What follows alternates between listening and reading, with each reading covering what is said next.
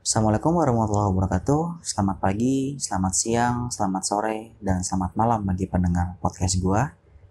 Salam sejahtera dan salam berbahagia bagi pendengar podcast gua dan selamat datang kembali di episode ke-14 bersama gua Adnan Nasrullah yaitu di podcast Denan.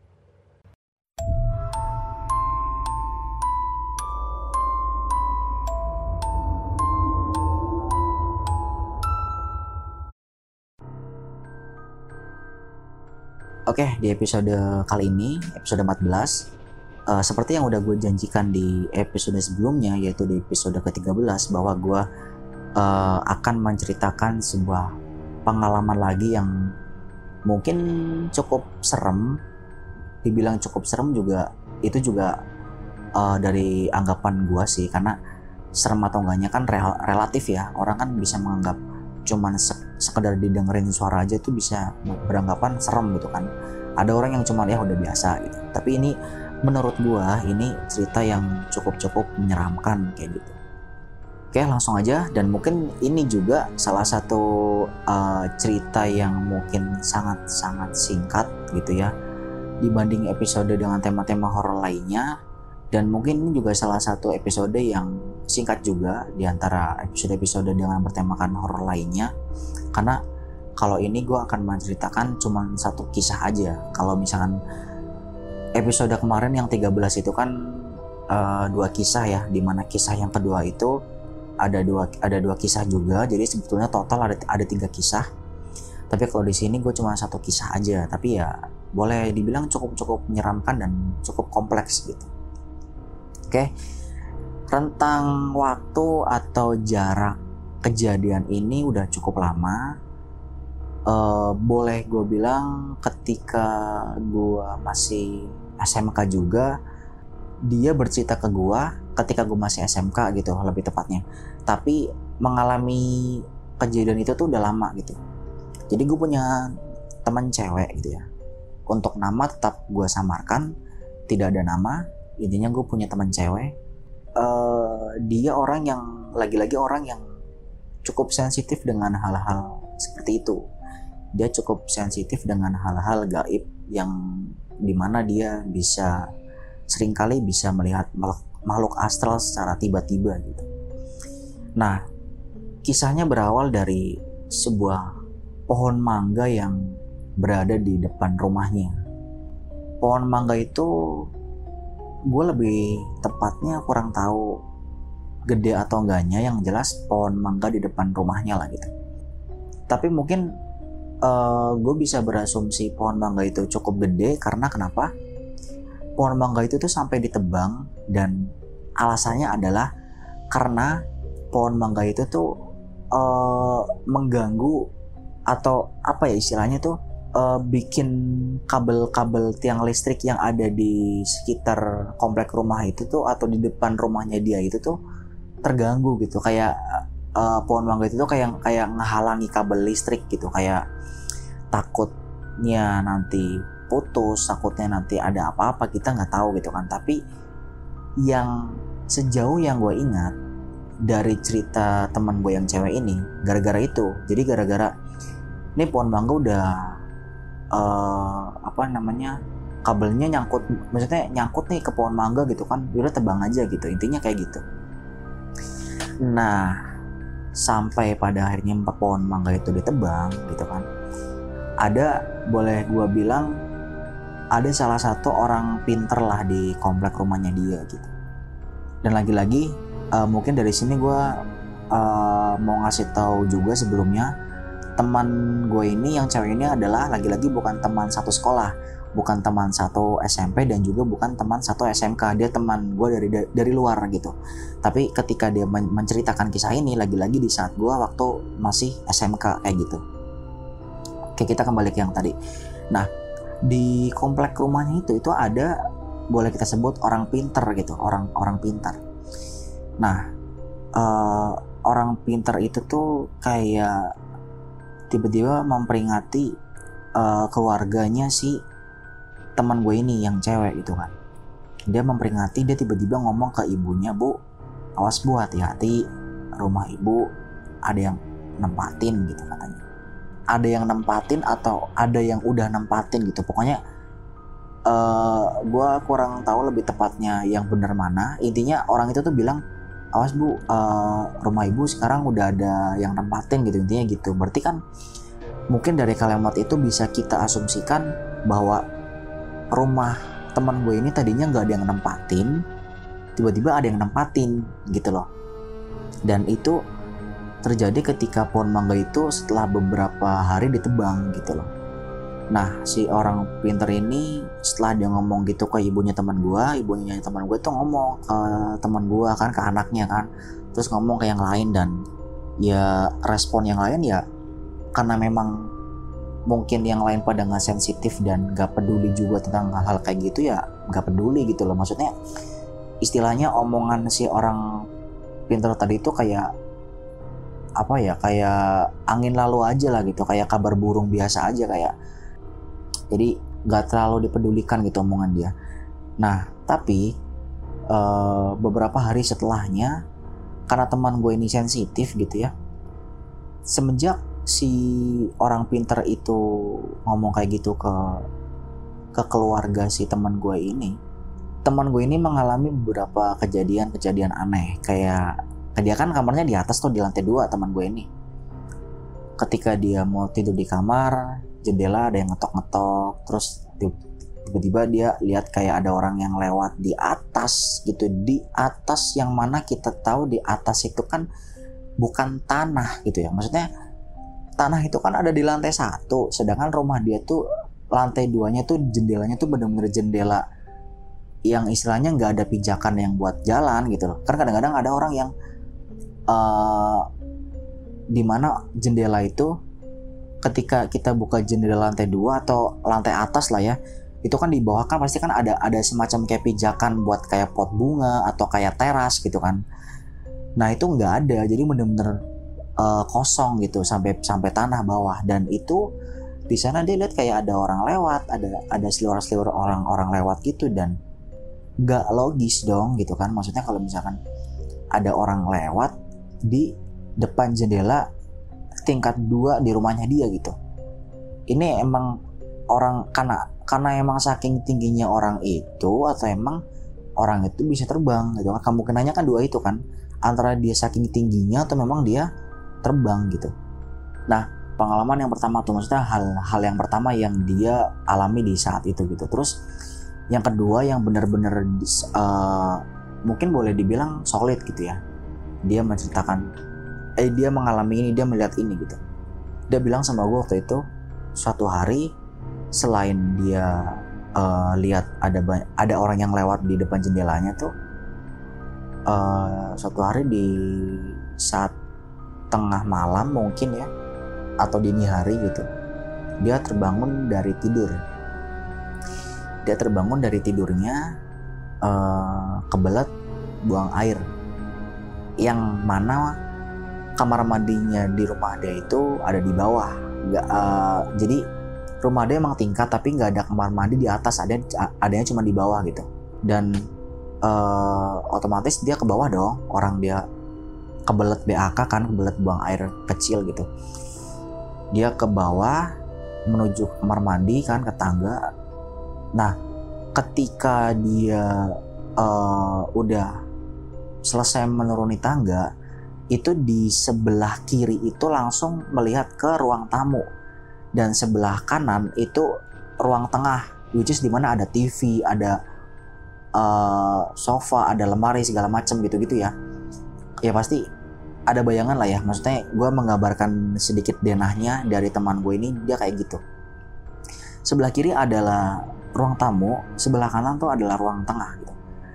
Nah, ini gue merinding asli. Uh, ketika dia menoleh ke kiri yang sebelah ruang yang ke ke sebelah ruang tamu gitu. Dia ngeliat ada adenya.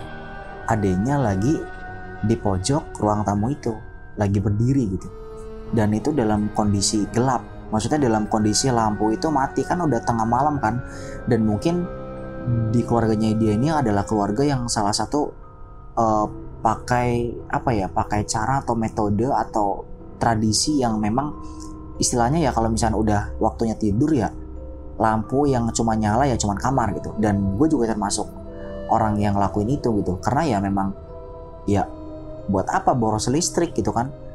Dan walaupun nggak bisa dipungkiri juga uh, mungkin dari kalian juga bahkan banyak yang masih kayak beranggapan bahwa jangan matiin lampu ruang tamu, jangan matiin lampu ruang tengah, bahkan jangan matiin lampu kamar mandi gitu. Dan gue tidak menyalahkan itu dan gak mungkin juga gue menyalahkan. Karena kan ya yang namanya keyakinan kan masing-masing gitu kan. Tapi ya kalau di sini gue cuma hanya berpikir pakai logika gue gitu. Udah buat, buat apa kalau misalkan lampu dinyalain kalau nggak dipakai gitu loh. Ruang tamu jelas banget nggak dipakai. Ruang tengah nggak dipakai. Kamar mandi juga nggak dipakai gitu kan. Kita semua tidur. Otomatis yang nyala lampu kamar doang dong gitu loh.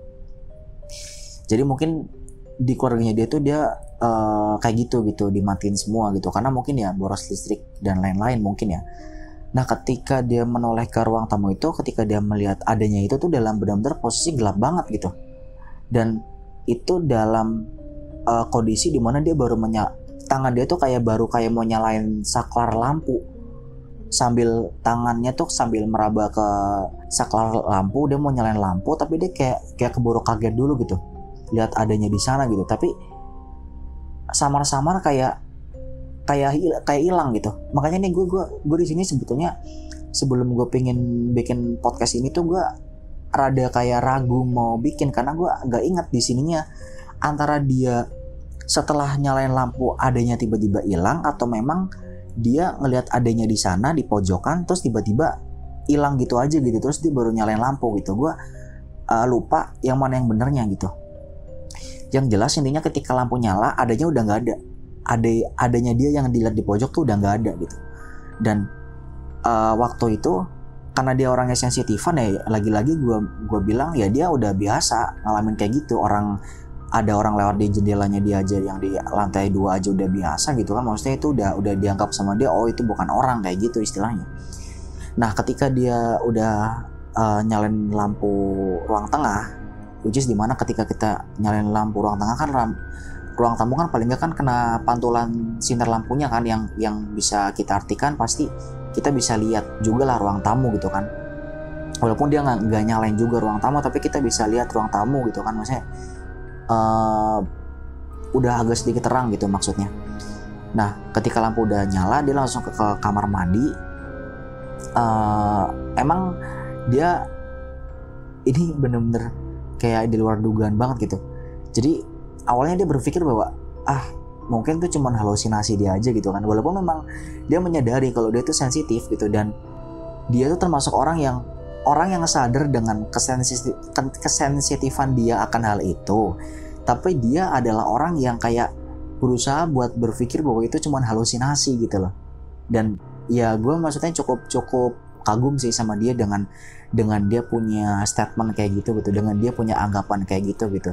Dia tahu nih dia sensitif. Dia tahu itu bukan yang dilihat itu bukan orang. Tapi dia masih beranggapan untuk itu cuma halusinasi dia itu cuma bayang-bayang dia itu cuma pikiran dia doang gitu. Kayak gitu. Dan ketika dia berpikir kayak gitu ketika dia keluar dari kamar mandi dan ingin mematikan lampu, lampu ruang tengah tadi tuh yang dia baru nyalain sebelum kamar mandi, dia menoleh ke ruang tamu tadi, itu di sofa ruang tamu tuh udah ada yang duduk. Dan yang duduk itu ya lagi-lagi ya sosok perempuan uh, pakai jubah putih dan katanya rambutnya panjang gitu. Dan di saat itu dia ya mungkin gue nggak tahu dia lari atau enggak intinya dia kayak udah kayak langsung panik dan mati lampu terus buru-buru ke atas. Dan di saat itu tuh dia mastiin lagi nih adenya itu masih ada nggak di kamar? Jadi sebenarnya gini di kamar lantai dua itu itu ada dua kamar. Ada kamarnya dia ada kamar adenya dia sama ibunya gitu. Jadi mungkin adanya itu dia tidurnya sama ibunya di atas juga dan sebelahnya itu kamar kamar dia gitu.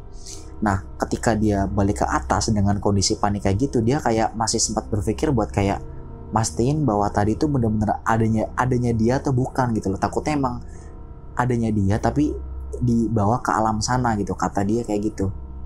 Pas dia buka pintu kamar ibunya, dia lihat memastikan mau mau, mau mastiin adanya ada di sana atau enggak ternyata emang adanya ya masih di sana dan masih tertidur lelap gitu masih kayak nggak ada apa-apa gitu dan di situ dia kayak mikir waduh uh, dia ya udah benar-benar diganggu dan di saat itu dia ngasih tau ke gue dan menceritakan ke gue dia sadar beberapa ternyata yang dibilang sama si bapak-bapak orang pinter tadi tuh bener dan uh, ketika ditanyain ke orang itu tadi si orang pinter tadi si bapak-bapak itu uh, ternyata sosok yang nempatin rumah dia itu tuh itu dari pohon mangga yang ditebang tadi yang di awal tadi gue cerita. Jadi uh, sosoknya itu memang dia pindah dari pohon mangga yang ditebang terus karena kan ada karena ditebang jadi udah nggak punya rumah lagi dalam dalam dalam tanda kutip jadi dia pindah ke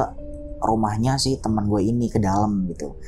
Sebenarnya ya ya makanya maksudnya sebenarnya mereka tuh kan gak ganggu gitu kan. Karena mereka udah punya rumah masing-masing gitu kan. Tapi karena memang kita nebang rumahnya dia ngancurin rumahnya dia istilahnya ya jangan salahin dianya juga kalau misalkan dia jadi ke rumah kita gitu kan. Karena kan yang terdekat dari dia kan rumah kita gitu kan. Pohon mangganya aja pohon mangga kita gitu kan. Misalnya gitu kan pohon mangga rumah temen gue gitu. Ya udah mau ke mana lagi selain ke uh, tempat terdekatnya dia gitu kan? Apalagi yang punya pohon mangganya itu gitu kan.